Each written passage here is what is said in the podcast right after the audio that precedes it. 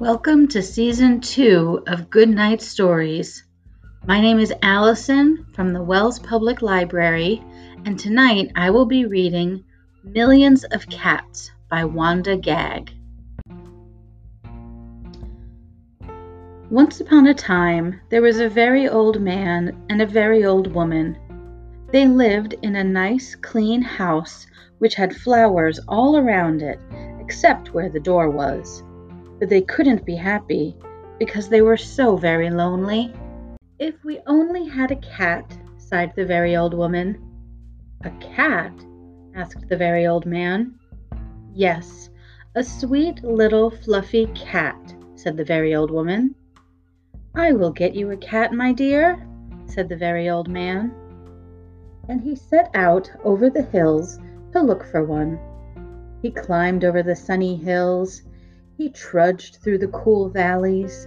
He walked a long, long time, and at last he came to a hill which was quite covered with cats. Cats here, cats there, cats and kittens everywhere. Hundreds of cats, thousands of cats, millions and billions and trillions of cats. Oh, cried the old man joyfully. Now I can choose the prettiest cat and take it home with me. So he chose one. It was white. And just then, over here, the very old man found a kitten which was black and very beautiful. It would be a shame to leave that one, said the very old man. So he took it. And now, over there, he saw a cat which had brown and yellow stripes like a baby tiger I simply must take it, cried the very old man. And he did. So it happened that every time the very old man looked up, he saw another cat which was so pretty he could not bear to leave it. And before he knew it, he had chosen them all. And so he went back over the sunny hills and down through the cool valleys to show all his pretty kittens to the very old woman.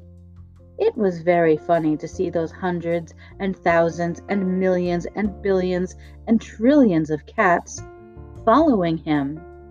They came to a pond.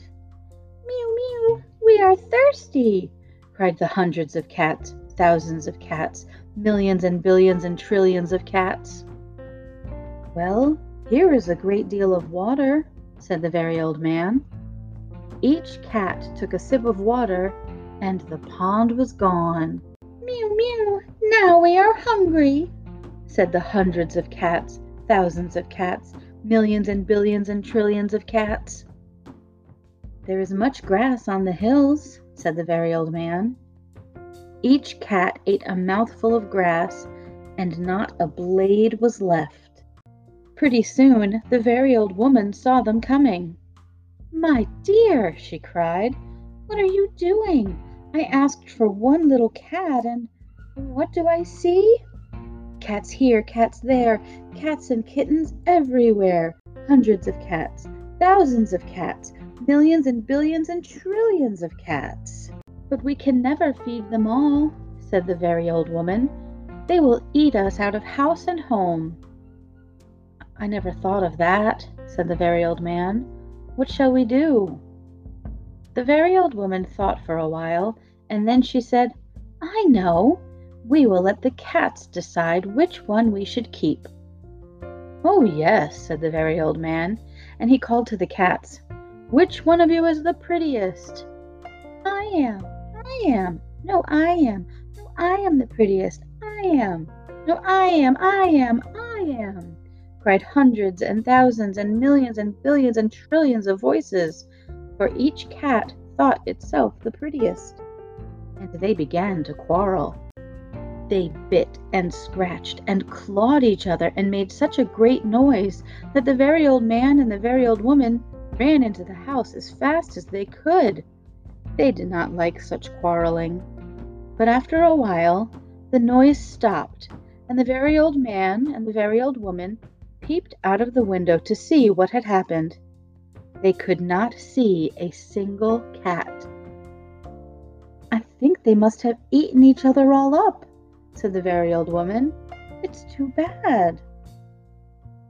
But look, said the very old man, and he pointed to a bunch of high grass.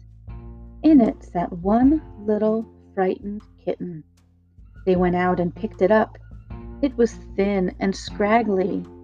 Poor little kitty, said the very old woman.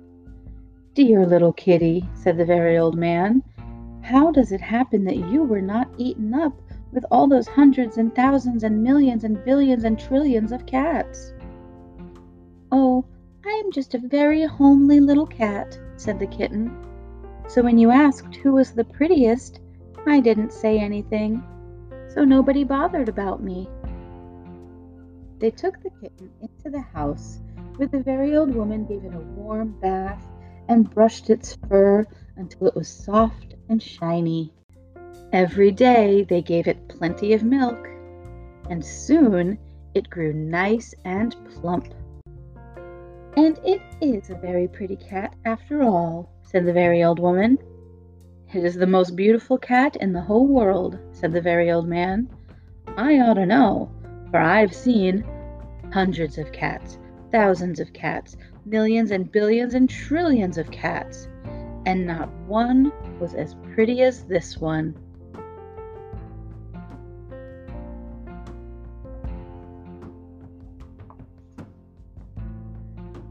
Thanks for listening, everyone. Have a good night.